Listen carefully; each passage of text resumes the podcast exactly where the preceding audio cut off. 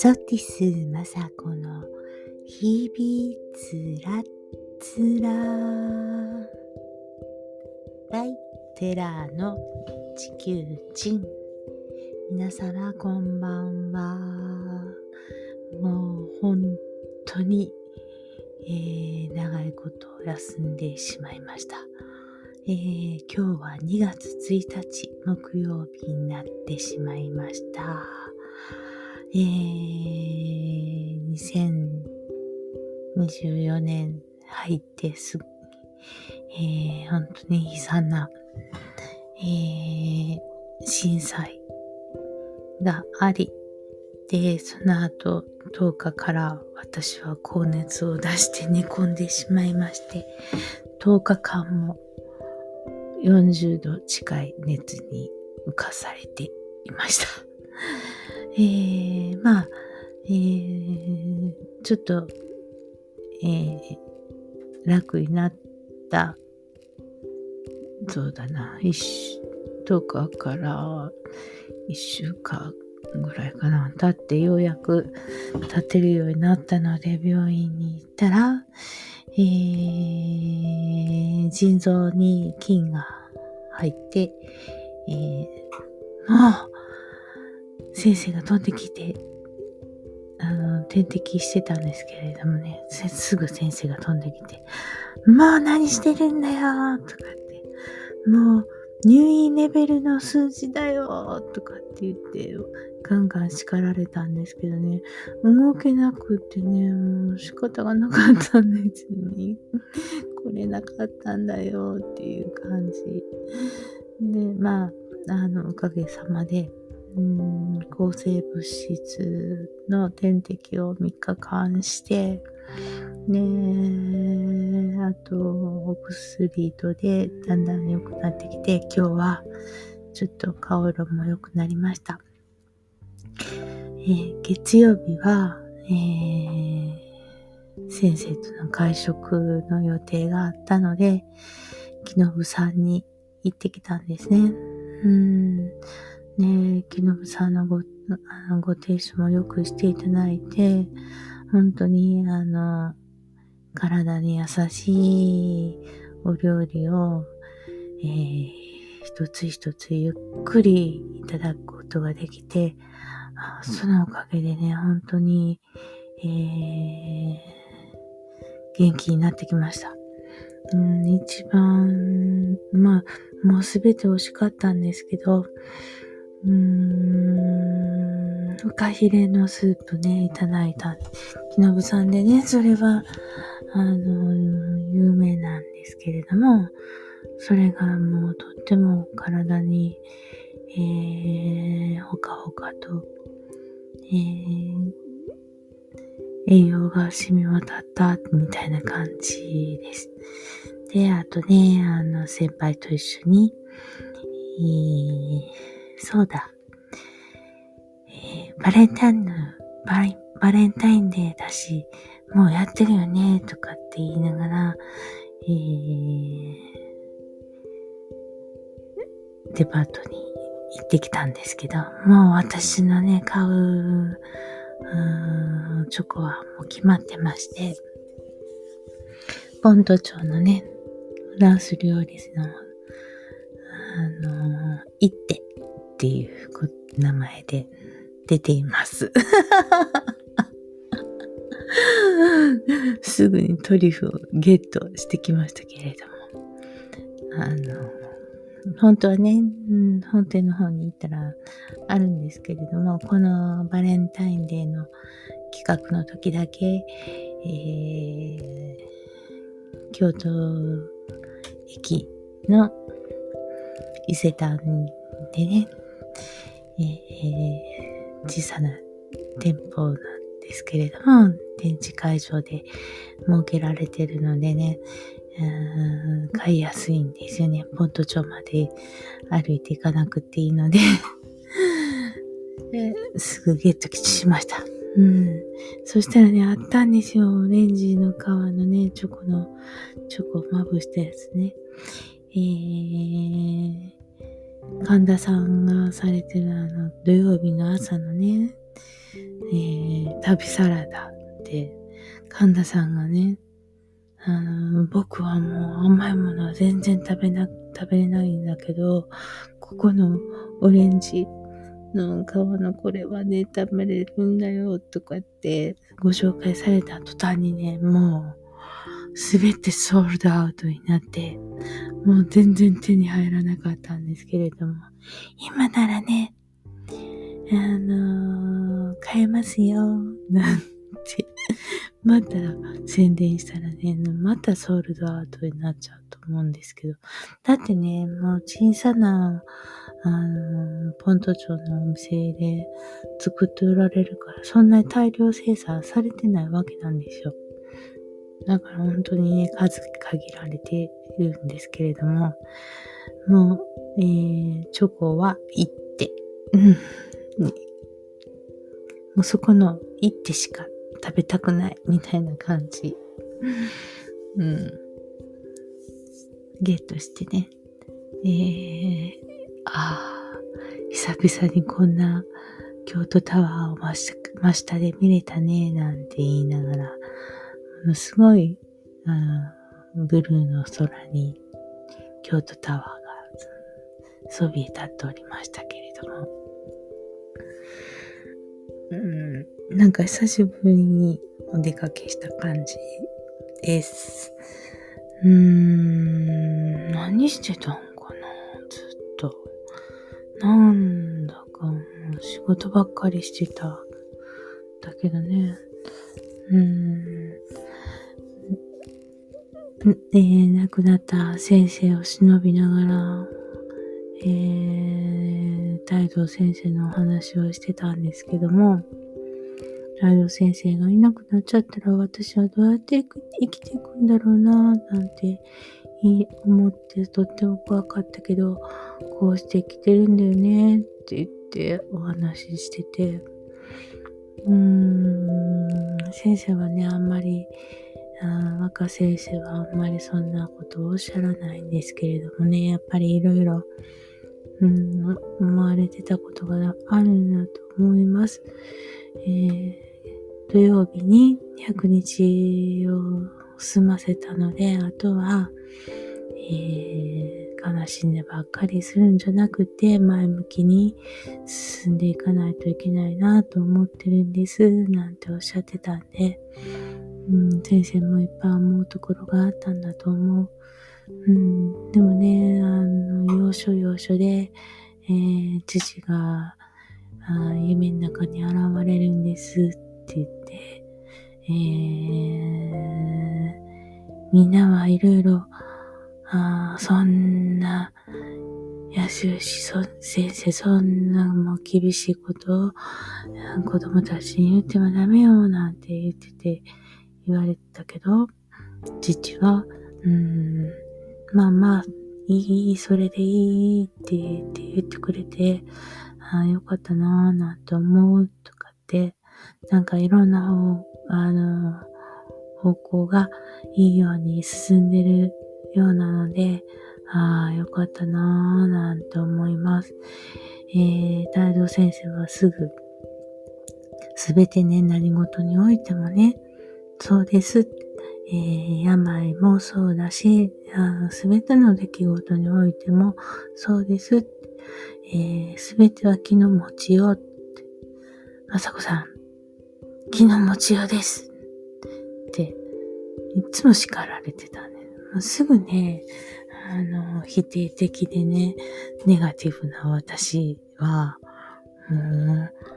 う先生、もうしんどい。もうしんどい。もういや。もう今日終わったから、もう明日からどうでもいいです、みたいな感じで、ずっと言い続けてたから。よくもまあ、そんだけ、先生に、ごちゃごちゃ言ってたもんだな、とか思うんだけど、なんかね、本当に先生にはね、もう、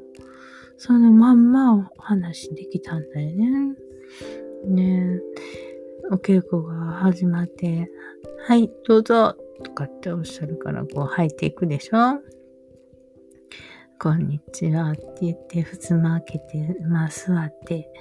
で、にじりながらお部屋に入って、閉めて、先生の前に座るんですけれども、どうですか、まさこさんっておっしゃるからね。そうですねって、こんなことがありましたとか、なんかね、とってもいい感じですとか、こんな悲しいことがありましたとか、もうね、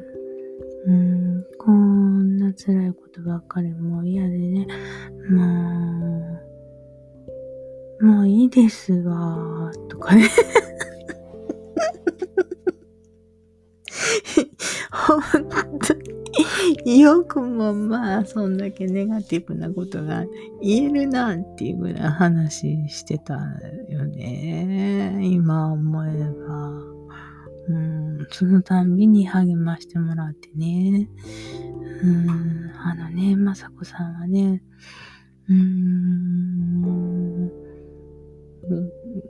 次は陽気比ですとかねはい、次は梅のせいですとかね、木のせいですとかね、藤のせいですとかね、まあそういう精霊系とか理不尽とかね、強い女の人とかね、そういう曲目ばっかりやったり、はい、次はなんだっけな、藤の梅の精霊ですとかね、もうぴったりですわとかって、詳しいことは人のお話はね、いっぱいされてね、いや、あの人はねこういう人だからねなんてで、本当によく聞いてたから、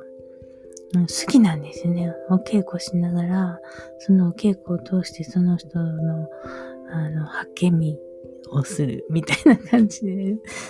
好きでね、ようそういう話をされてたんですよ。で、息子さんの話も本当によく聞いたけれども、いろんな方々の、持って生まれてきておられることとかね、もういろいろ本当に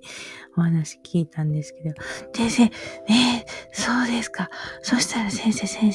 私はどうですかって言って聞くんです、いつも。私ってじゃあそんな、どういう感じですかとかって言ったらね、いつも黙ってね、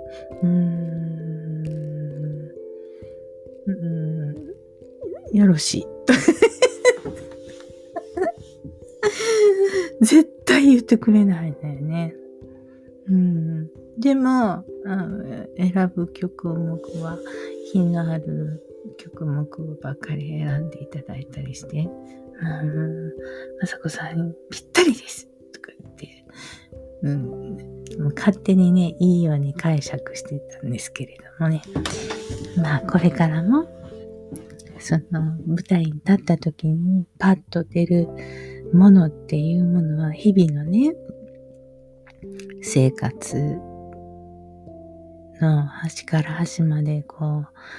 う、物の取り扱いとか、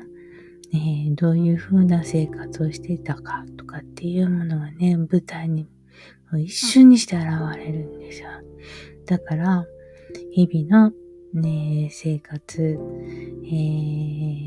端から端までを丁寧に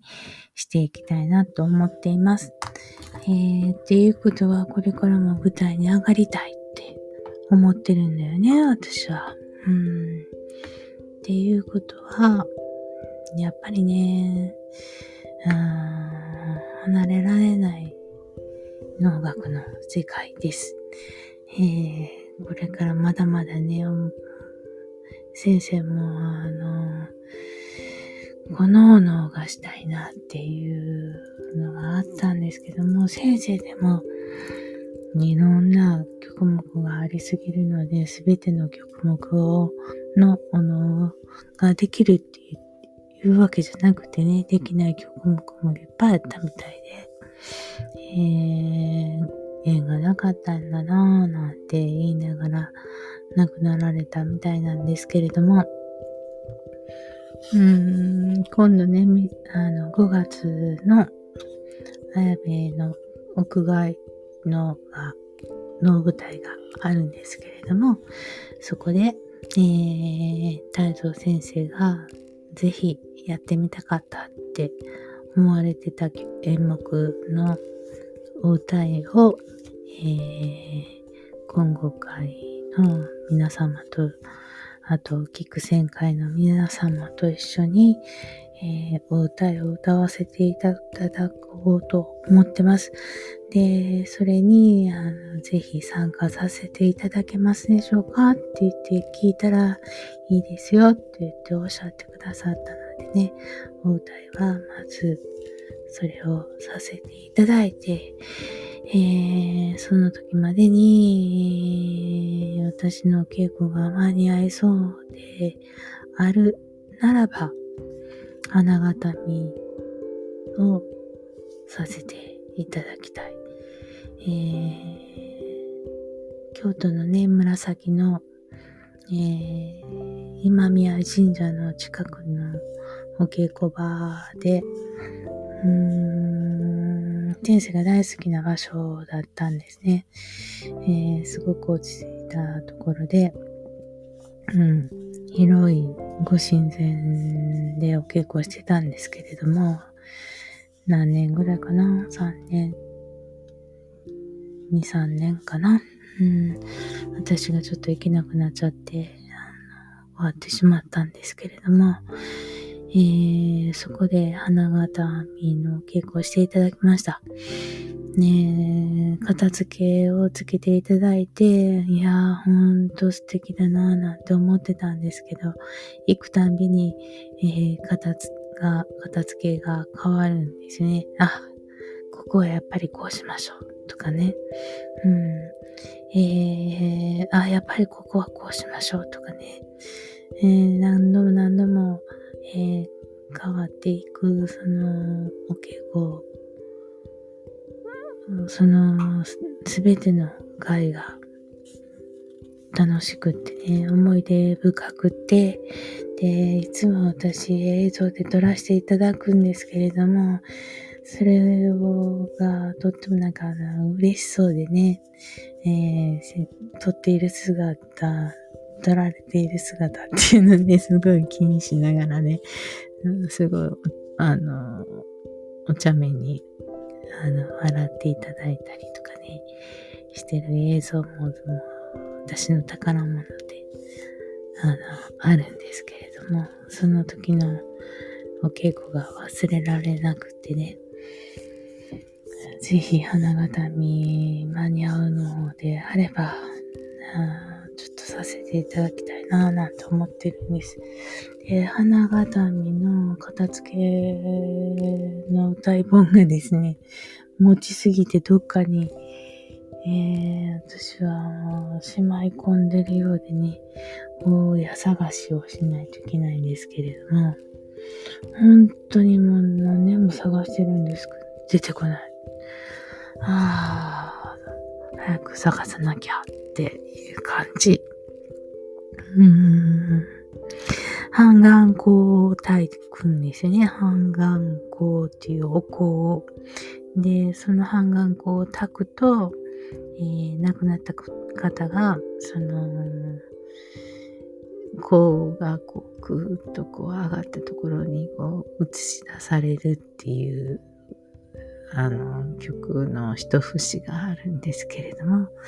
その香がスーッと一本こう、空気中にスーッと一本こう香が上がって、その上がハラッとこう溶けて、ファファッとこう崩れるっていう様を、扇でこう表すんですけれども、それをね、本当に美しく、パッと、スー、パッっていう感じで、ねえ、会うことができたら嬉しいなぁ。本当にあの時の片付けのまま、できた、最高にできまえたら嬉しいなぁ。まあ、すべて気の持ちようで、この60年間、脅されて、責められて、ガンガンに魂が萎縮してしまってた自分がいるんですけれども、この震災の後の自分のこの体調の崩し方、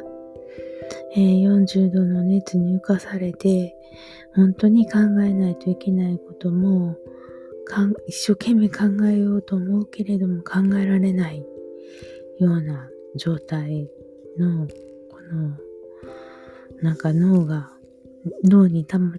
っていたゴミがなんかサラサラっと消えて、いつもネガティブになってしまう自分のそのネガティブな部分さえもなんか消しゴムで消したような感じになって、今はもうネガティブにも何も考えられない状態で、これはもしかしてとってもいい状態なのかもしれないな、なんて、なんか今を楽しんでいるんですけれども、本当はもっともっと悲壮になってね、必死になってやらないといけないのかもしれないんですけど、もう悲壮になるようなところに自分を追い込むっていうようなことにも慣れずにいる今の状態っていうのは、なんかとってもいいのかもしれないと。腎右炎になったのも20代の半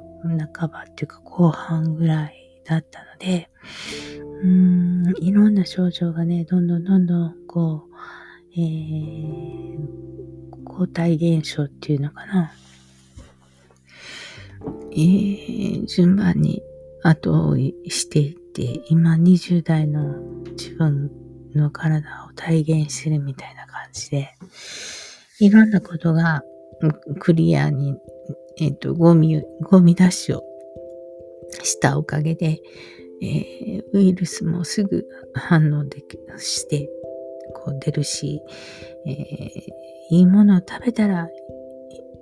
本当にすぐ体の調子も良くなるし、悪い、ちょっと自分の体には良くないものをいただいたら、もうまたそれもすぐ反応が出るしっていう感じで、っていうことは、とてもクリアな状態になってきているんだなぁなんて思うんですよね。だからかえって体は若返、なんていうの？どういう老化現象ってどういうふうな若返りっていう、若返りとか老化っていう言葉が合ってるかどうかわかんないですけれども、大変ゴミ出しがうまくいってクリアな状態になってきている自分っていうものをとても、感じております。だから、本当に寒さを感じたら、すぐに温める。くたびれてると思ったら休むっていう、自分の状態っていうものをしっかり把握できてきてるのかななんて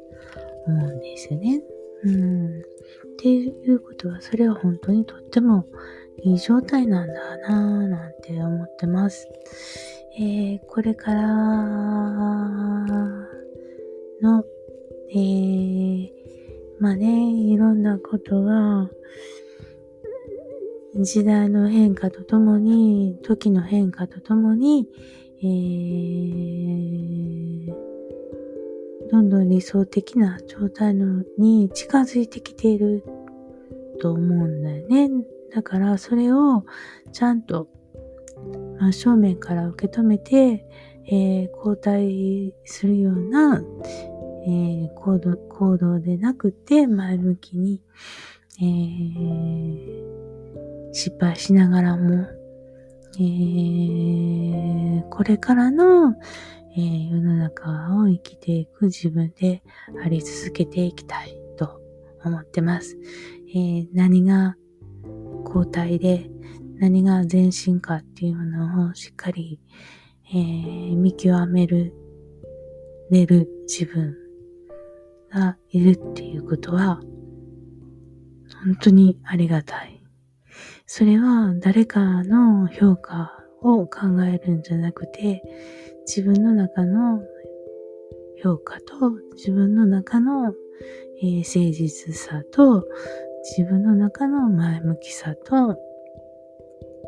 だけなんですよね。誰かの評価の中の前向きさとか、誰かの評価の中の、そこに立っている自分とか、そういうんじゃなくて、自分の中の素直な自分っていうもので生きていきたい。で、それを分かってくれる人が増えている。そこには年齢関係なく、私に来てくださいって言っていただける、そのありがたい、声にはどんどん反応して進んでいきたいなと思っています。自分の素直なところの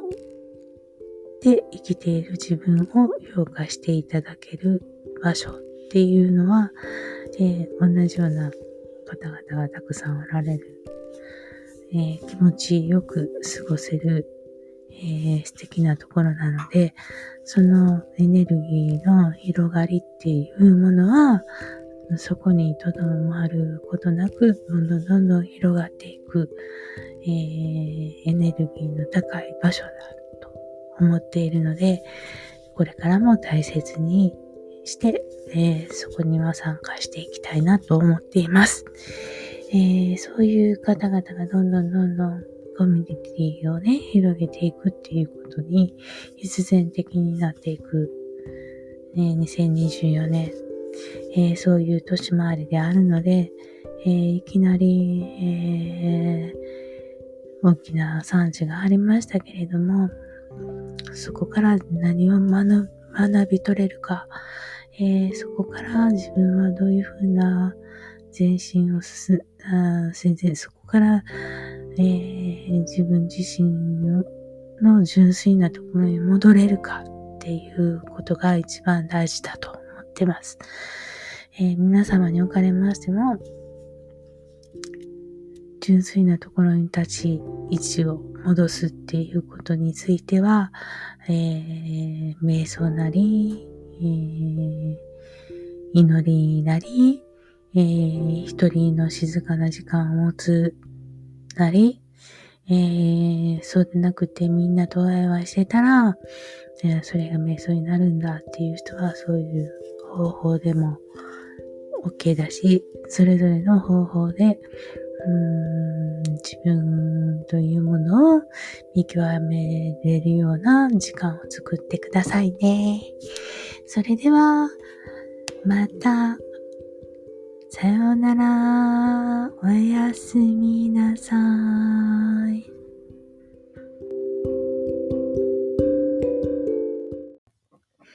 テラーの地球人のポッドキャストは Apple ポッドキャスト、Google ポッドキャスト、